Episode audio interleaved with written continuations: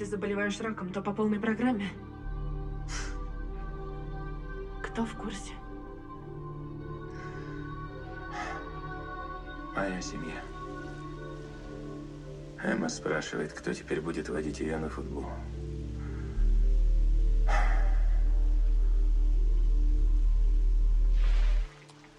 Проклятые врачи ни черта не знают, они только гадают. Люди с моим диагнозом могут прожить несколько месяцев, а могут и жить, пока не умрут от естественных причин. Нет никакого смысла загадывать.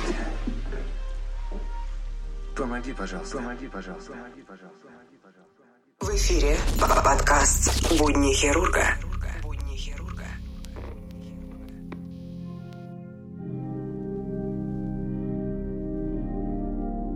Всем привет!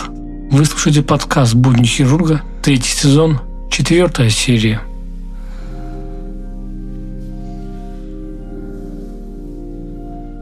Сейчас время понтов.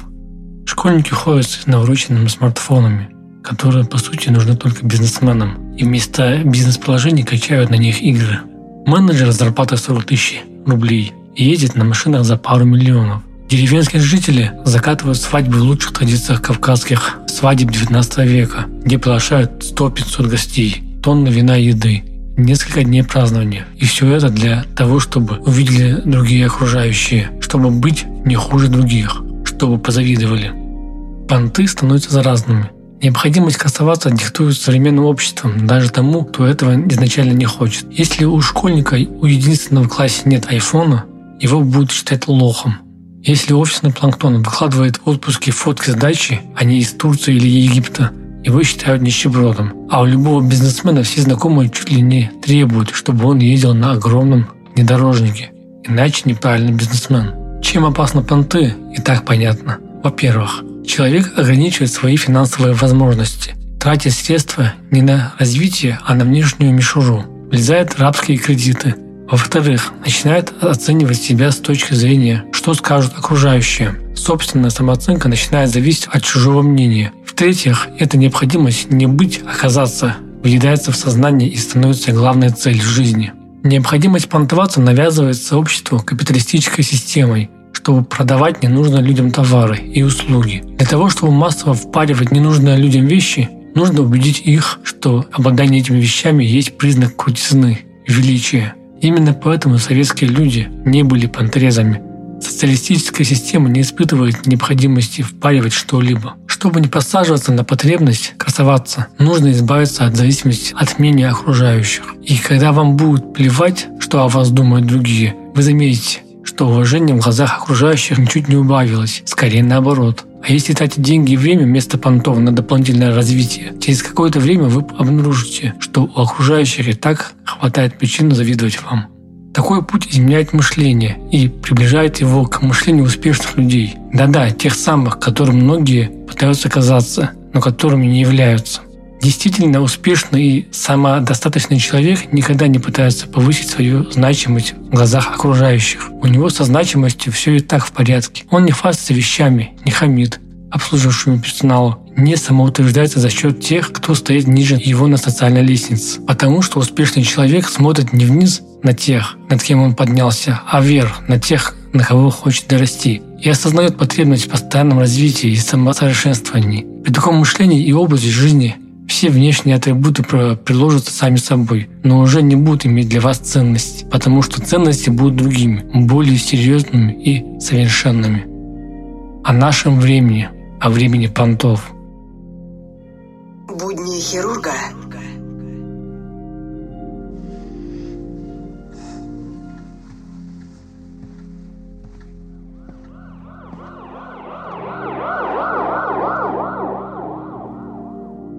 Сейчас я вам расскажу историю из моей жизни, а именно воспоминания после войны, военные воспоминания.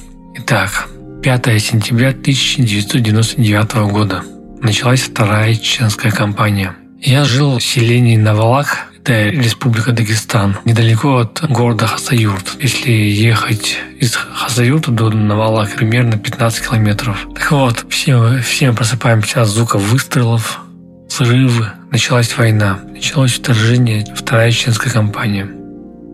Мы благополучно успели выехать из Новолаха. И после того, как все это дело закончилось, эта война закончилась, мы вернулись все обратно в свои дома. Мы жили в первом этаже, у нас была трехкомнатная квартира. От дома почти ничего не осталось, весь дом разбомбили. Вот, мы вернулись, я, папа, заходим в дом, в доме ни одного окна целого нету, все разбито, выбито, видимо, ударной волной. И всех комнаты, самая нормальная, более-менее целая. Осталась детская комната, наша комната. И папа решил, что в этой комнате будем все спать. Проблема была следующая. Это был сентябрь, и он довольно-таки был холодный. Были дожди, была слякоть, грязь. На улице было холодно. Не было ни электричества, ни воды, ни газа, ни отопления. И первый вопрос стал а, то, что нужно решить проблему именно с обогревом. Почему я вам решил рассказать про это дело, ну, про эту историю? Потому что тут недавно видел а, пост у одного подписчика про печку-буржуйку. И когда я слышу это слово «буржуйка» либо вижу эту печку, меня всегда всплывают эти воспоминания, про которые я вам рассказываю. Так вот, квартира, где нет ни одного окна, бытовая техника, которую всю полностью украли, мародеры, пустая комната, даже мебели не было. Первое дело, то, что мы сделали с папой, это решили закрыть окно.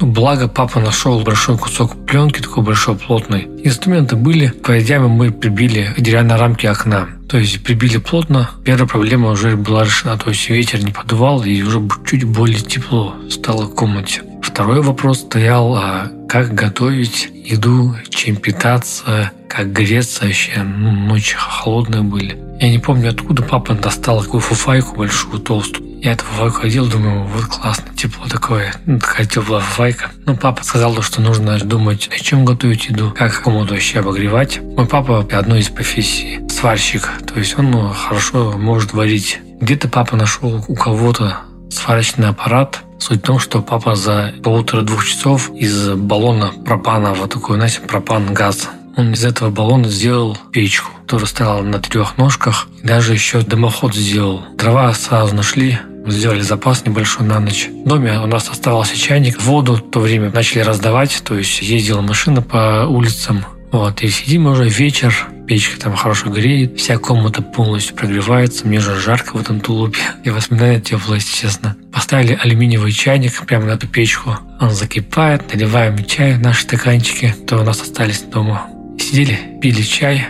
Такое время было хорошее, успокаивало так, то, что вроде бы все налаживается. Вот таким вот макаром мы а, там провели первую ночь. Так тепло было, так классно. Утром просыпаюсь, вообще так хорошо. Потом а, поспела гуманитарная помощь. А возле нашего дома, это метра, наверное, 20 от нашего дома, упала авиационная бомба. То есть такая бомба, которая весит 500 килограмм. Она взрывается, образуется такая воронка. Брать не буду, наверное, метров в диаметре, наверное, метров 15-20 где-то глубиной метров 10, наверное, может даже больше. Представьте масштабы. Как бомба упала возле нашего дома, и как полдома вот так вот скосила, получается. Благо у нас квартира на первом этаже была, поэтому наша квартира самая такая целая осталась, более-менее целая.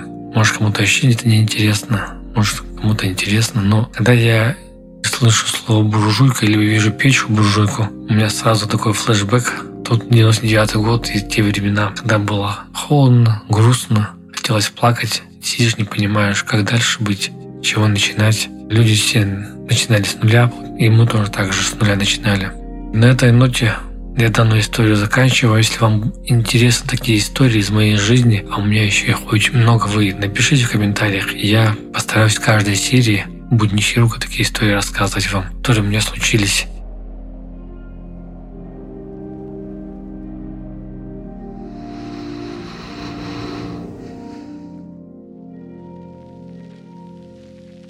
Подкаст «Будни хирурга».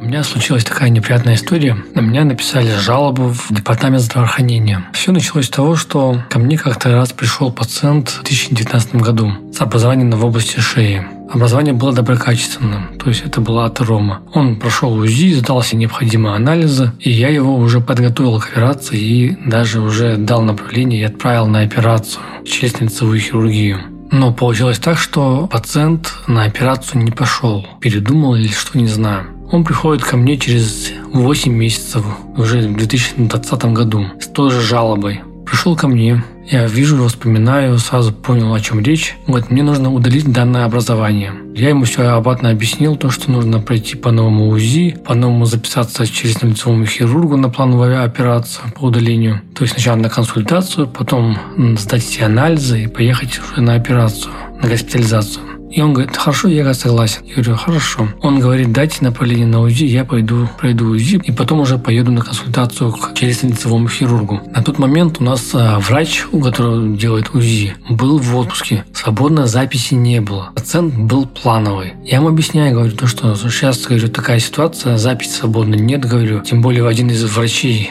в отпуске. Давайте, говорю, я вас запишу через две недели. Он говорит, я не буду две недели ждать. Я, говорит, лучше сейчас пойду, говорит, в городе сделаю, сам УЗИ приду. Вышел, захлопнул дверь и ушел. Через два дня приходит обратно. Уже э, вижу, что в области образования такой отек, гиперемия, то есть покраснение такое. Видимо, пошло воспаление уже. То ли он пытался сам его выдавить, то ли что, не знаю. Ну, в общем, пошло воспаление. Он приходит, мне нужно, говорит, вырезать. Мне, говорит, болит. Я посмотрел. Ну да, говорю, сейчас уже у вас нагноилось. Я вам сейчас говорю, в экстренном порядке его скрою, говорю. Взял я у него согласие все необходимое, прооперировал, установил рану на дренаж. Это была пятница. Я ему объясняю, говорю, в субботу и в воскресенье мы не работаем. Поэтому нужно вам дома самому делать перевязки. У вас есть, говорю, кому делать, или вы сами будете делать? Он говорит, что у меня жена, она может сделать, в принципе, ничего такого сложного я не вижу. Я ему объяснил два раза. Снимаем повязку, говорю, промываем рану, говорю, раствором фуруцилина, левомиколь в рану и просто, говорю, сверху стерильную салфетку и на пластырь клеим. Все, говорю, два дня, говорю, надо делать самим перевязки, и потом уже в понедельник ко мне прийти, я уже сам буду делать. Все, хорошо, радостно ушел.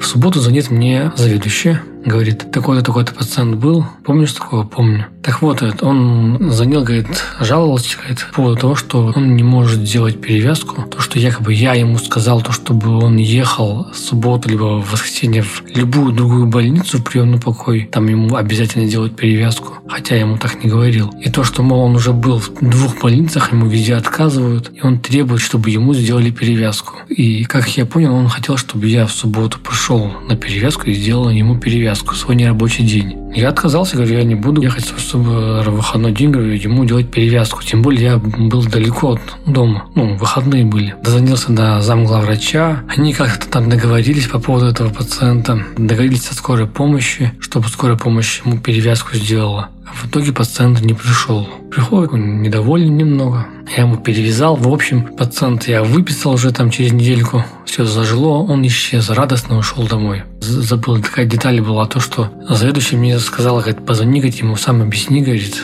как нужно сделать перевязку, и чтобы он ну, жаловался. Я ему позвонил, я ему говорю, а почему вы так говорите? Говорю, то, что я вам сказал, нужно ехать в любую больницу, в стационар для приемного покоя, чтобы сделали перевязку. Я же вам такое не говорил. Я вам все объяснил, вы согласились, что вам будет жена делать перевязку. Он мне говорит, моя жена, говорит, не может сделать перевязку, она не умеет, она не хочет, не может, короче. Я говорю, ну я тоже не могу, говорю, приехать. Начали ждите, говорю, до понедельника. Мне что, до понедельника умирать, что ли? Ну, так он Тони, короче, он начал хамить, а я ему говорю, ну а мне что, говорю, сейчас бросите свои дела, говорю, выходной день, говорю, свою семью бросить и приехать к вам на перевязку. Но я ему сказал, что меня два выходных неделю, и я не собираюсь ему никуда ехать. Вот э, это ему не понравилось, скорее всего. Через две недели поступает жалоба департамента здравоохранения, Минздрав. Жалоба была такого характера, то, что когда он первый раз ко мне пришел, я его даже не осмотрел, сказал, что надо делать УЗИ, а УЗИ тем более нужно ждать целый месяц. От себя добавил, все по-своему сказал. И то, что я типа ему там хамил, там сказал типа, мол, что такое, короче, ну, грубо говоря, он наговорил такое, то, что я ему не говорил. В итоге э, мне сказали, чтобы я написал объяснительную. Я написал, как было все описал. Его жалоба, моя объяснительная. Все отправили в департамент здравоохранения. Там э, пришел ответ, чтобы проблема была решена. Позвонили пациенту, сказали то, что нужно прийти на очную ставку, пообщаться с врачом при э, заведующей и врачебной комиссии. Договорились. На назначенный день он не пришел. На звонки не отвечал. Ему звонили с моего телефона, с городского, с разных телефонов. Позвонили на следующий день. В итоге он не отвечал, он, видимо, понял, то, что ну, жалобы поторопился, а уже процесс запущен, но жалоба зафиксирована, и кто должен за это ответить. И как думаете, за что пришлось мне отвечать? Мне сделали выговоры. Короче говоря, очень неприятных проблем нахваталось из-за того, что пациент э, написал свою версию всего происходящего, и ему поверили в первую очередь. Я понял из всего этого одно то, что как бы ты не был прав, врач, что бы ты правильно не делал, если пациент пишет жалобу в департамент здравоохранения и говорит, врач плохой, врач сказал так, врач сделал так, и у него нет никаких доказательств, только просто слова, он будет прав. Всегда почему-то именно начальство всегда на стороне пациента. Они его так боятся, не знаю почему. Почему нельзя быть на стороне врача? Или хотя бы на той стороне, которая права. В общем, вот такие вот дела, ребят такая неприятная история со мной случилась. Такой, знаете, осадок остался. Я уже понял то, что в нашей стране врач именно от пациентов юридически вообще никак не защищен. Подкаст «Будни хирурга».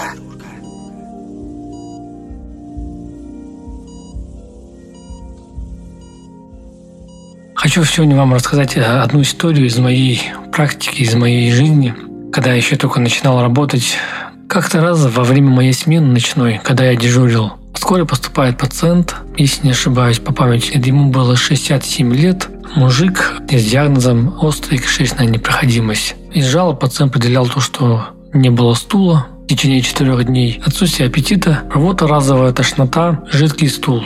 Ну и помимо всех этих жалоб еще у него болел живот и отмечалось вздутие живота. Собрав немного анамнеза пациента, я понял то, что хирурга ни разу не был, медкомиссии проходил по работе. Никаких операций у него в жизни не было, не курит, не пьет, соблюдает здоровый образ жизни. Визуально пациента живот увеличен в размерах, вздут, умеренно напряжен, при палипации болезненно во всех отделах. Ну, так сказать, э, явной перитониальной симптоматики нет у него. Но живот был нехороший, болезненный. Из исследований я ему назначил общий анализ крови, общий анализ мочи, биохимический анализ крови, рентгенографию брюшной полости и УЗИ брюшной полости. Через часа два позвонили из приемника, сказали, что анализ на пациента готов, пациент полностью обследован и ждет хирурга меня. Спускаюсь, смотрю его анализы. По анализам у него в крови лейкоцитоз, по-моему, было 16 тысяч, если не ошибаюсь. Формула была чуть-чуть немного сдвинута влево, ничего такого криминального не было. Гемоглобин был, э, по-моему, если не ошибаюсь, в районе 110.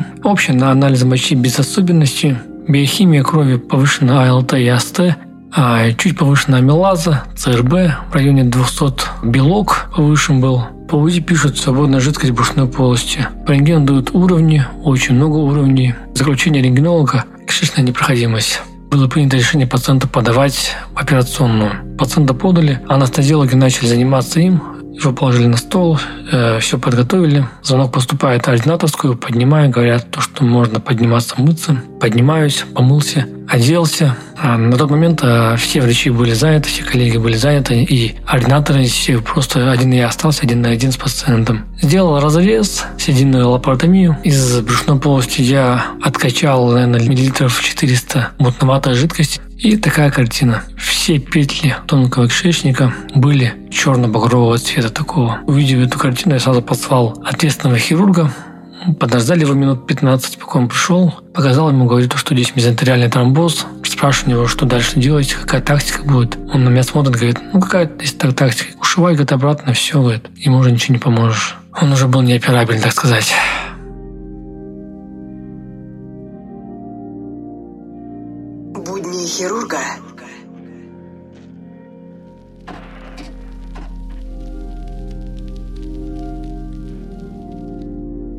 Мне пришла пациентка на перевязку с правой стороны в области после операционного рубца. Появилось какое-то покраснение, говорит, такой синячок, это болезненный. И говорит, такой пульсирующий боль в области этого синяка. Я говорю, проходите, проходим перевязочную, смотрю, пациентки такие обширные, грубые после операционные рубцы в левой паховой области, в правой, в левой паховой области. Есть участок, где есть э, гиперемия, отек, воспалительный процесс, грубо говоря, при палипации флюктуация. Я пропунктировал и откачал около 4 мл крови, ну, такой венозной темной крови. Скрывать не стал, а всю эту кровь откачал, сделал перевязку, и мы начали общаться, беседовать. Начал мне советовать подробно анамнез, что и как, зачем, почему. Из анамнеза следует то, что она попала в ДТП, Вот, у нее были сломаны ребра, кости таза, у нее был пневмоторакс, гидроторакс, разрыв а, общей бедренной артерии слева. Вот, вроде бы все хорошо, год прошел, она жила нормально, ну, никаких жалоб не было у нее. И последнюю вот неделю она начала отмечать то, что у нее слева, там, где у нее протез стоит, немного болевые ощущения начали появляться, жгучая такая боль, такое жжение, и вот этот синяк начал появляться болезненный, пульсирующий. На следующий день приходит, такая же картина, опять там кровь набралась. В этот раз я э, сделал аккуратненько надрез, вскрыл эту гематому, провел ревизию полностью, прочистил, установил туда турундочку, все, перевязал. Она ко мне ходила 2-3 дня еще на перевязке. Вроде бы ранка начала ну, закрываться. Но каждый раз на перевязке повязка была пропитана кровью обильно. И каждый раз, когда она приходила на перевязку, эта картина повторялась. Я не мог понять, откуда может кровить. Не стал делать такую полную ревизию, потому что там все-таки протез. Отправил ее э, к сосудистому хирургу. Подозревал то, что может быть где-то протез несостоятельный. Пациентка исчезла. Через неделю она приходит с выпиской из сосудистого отделения. Посмотрев выписку, я увидел диагноз это была несостоятельность дистального анастомоза, осложненная состоящейся кровотечением. То есть там, где у него был анастомоз дистальный, видимо, где-то все-таки пропускала. Все это дело ее по-новому ушили, сделали ревизию, все как бы зашили нормально. Сейчас как бы она ходит ко мне на перевязке, а я ей позавчера снял швы. Вроде бы все хорошо, пока что пациентка поправляется, и э, уже видно то, что она не такая грустная, уже такая улыбается, смеется. Никогда у меня такого случая не было. И в этом плане поликлиника, амбулаторная вот эта хирургия насыщена именно вот такими разными интересными случаями. Столько всего можно интересного увидеть, столько всего можно интересного встретить. Так что я бы рекомендовал бы всем молодым хирургам не брезгать, именно вот не отказываться от амбулаторной хирургии, от поликлинической хирургии, потому что это тоже обязательная часть, обязательная база любого хирурга. Да, ты умеешь оперировать аппендицит, ты умеешь оперировать животы, да, не вопрос. Но амбулаторная хирургия должна быть в знаниях в базе у любого хирурга. Подкаст «Будни хирурга».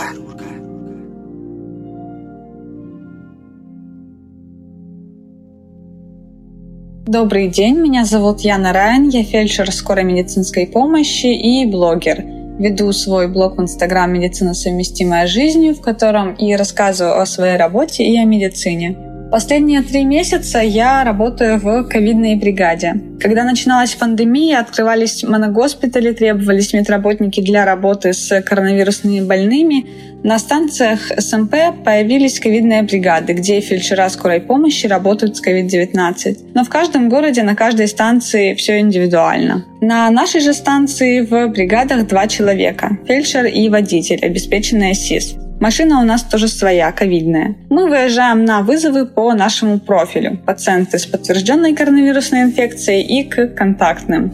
На вызов мы отправляемся в СИС. Это защитный костюм, респиратор, очки, бахилы и перчатки. Под СИС наша обычная форма скорой помощи. Костюм в течение всей смены неоднократно снимается и надевается новый, потому что сначала я могу поехать на вызов к пациенту с подтвержденной коронавирусной инфекцией, а потом к контактному. И для того, чтобы не принести вирус на себе, СИС меняется. СИС проходит санобработку и утилизируется. Машина также обрабатывается с помощью переносного распылителя с дезраствором. Сразу скажу, пациентам тесты на ковид мы на скорой не делаем. Это компетенция поликлиники и стационаров. Лечением занимаются тоже они, так как мы служба, оказывающая экстренную неотложную помощь. Вызовов много. Нагрузка возросла, так как ковид распространяется в невероятных масштабах. Некоторые пациенты просто не знали, что у них коронавирус, продолжали общаться с другими людьми и распространяли тем самым инфекцию. Потому что есть бессимптомная форма заболевания и проблема с тестированием населения на ковид. Да и люди просто устали от ограничений, масок и социальной дистанции. Меры профилактики соблюдаются все меньше, что дает инфекции распространяться легче и быстрее.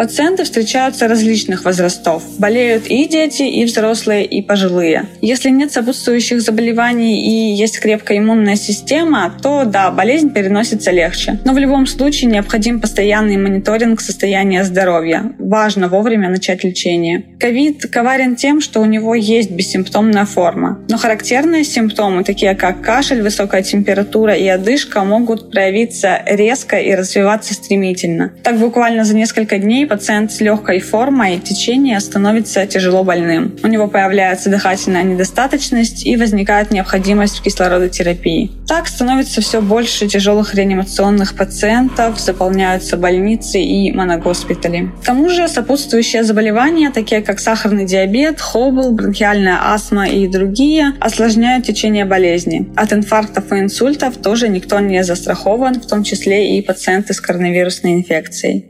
Мы скоро госпитализируем пациентов при резком ухудшении состояния. В каждом случае решение принимается индивидуально после осмотра и диагностики, потому что некоторые пациенты лечатся дома, а некоторые в моногоспитале.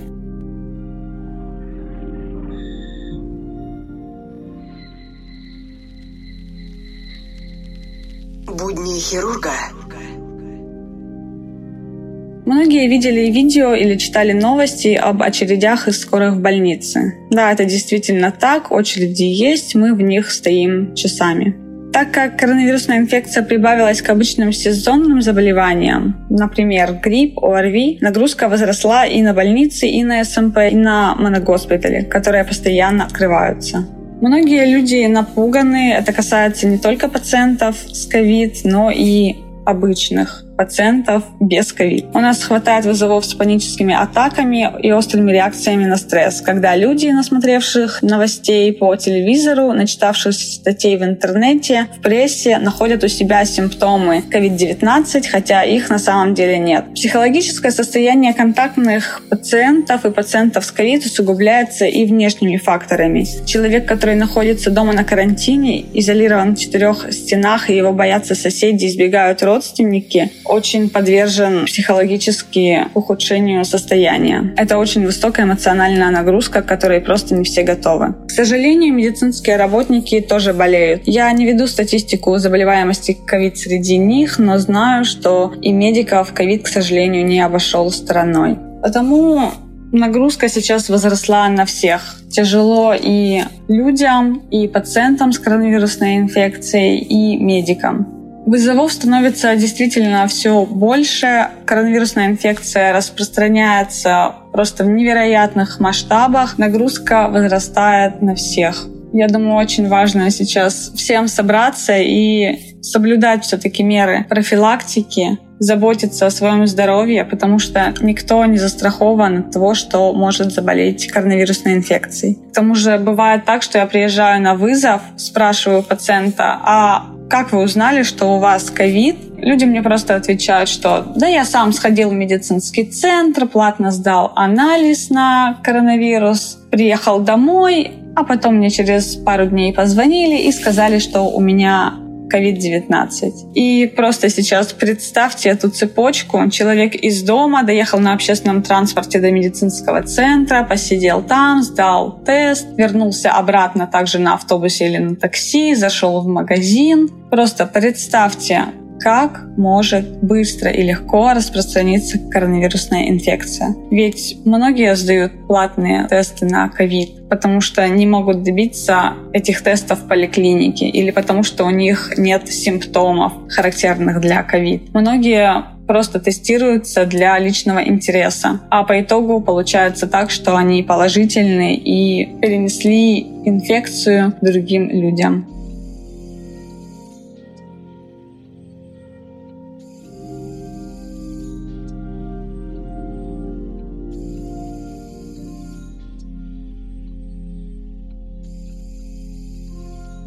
Подкаст «Будни хирурга». Судный день. День справедливости и отчета. Мы должны готовиться к нему, еще будучи здесь, на земле. О его неизбежном приходе Всевышний поведал нам так. Поистине судный час непременно настанет. Я скрыл от людей время его прихода, но открыл признаки его приближения, чтобы каждой душе в этот день воздать за то, что она совершила.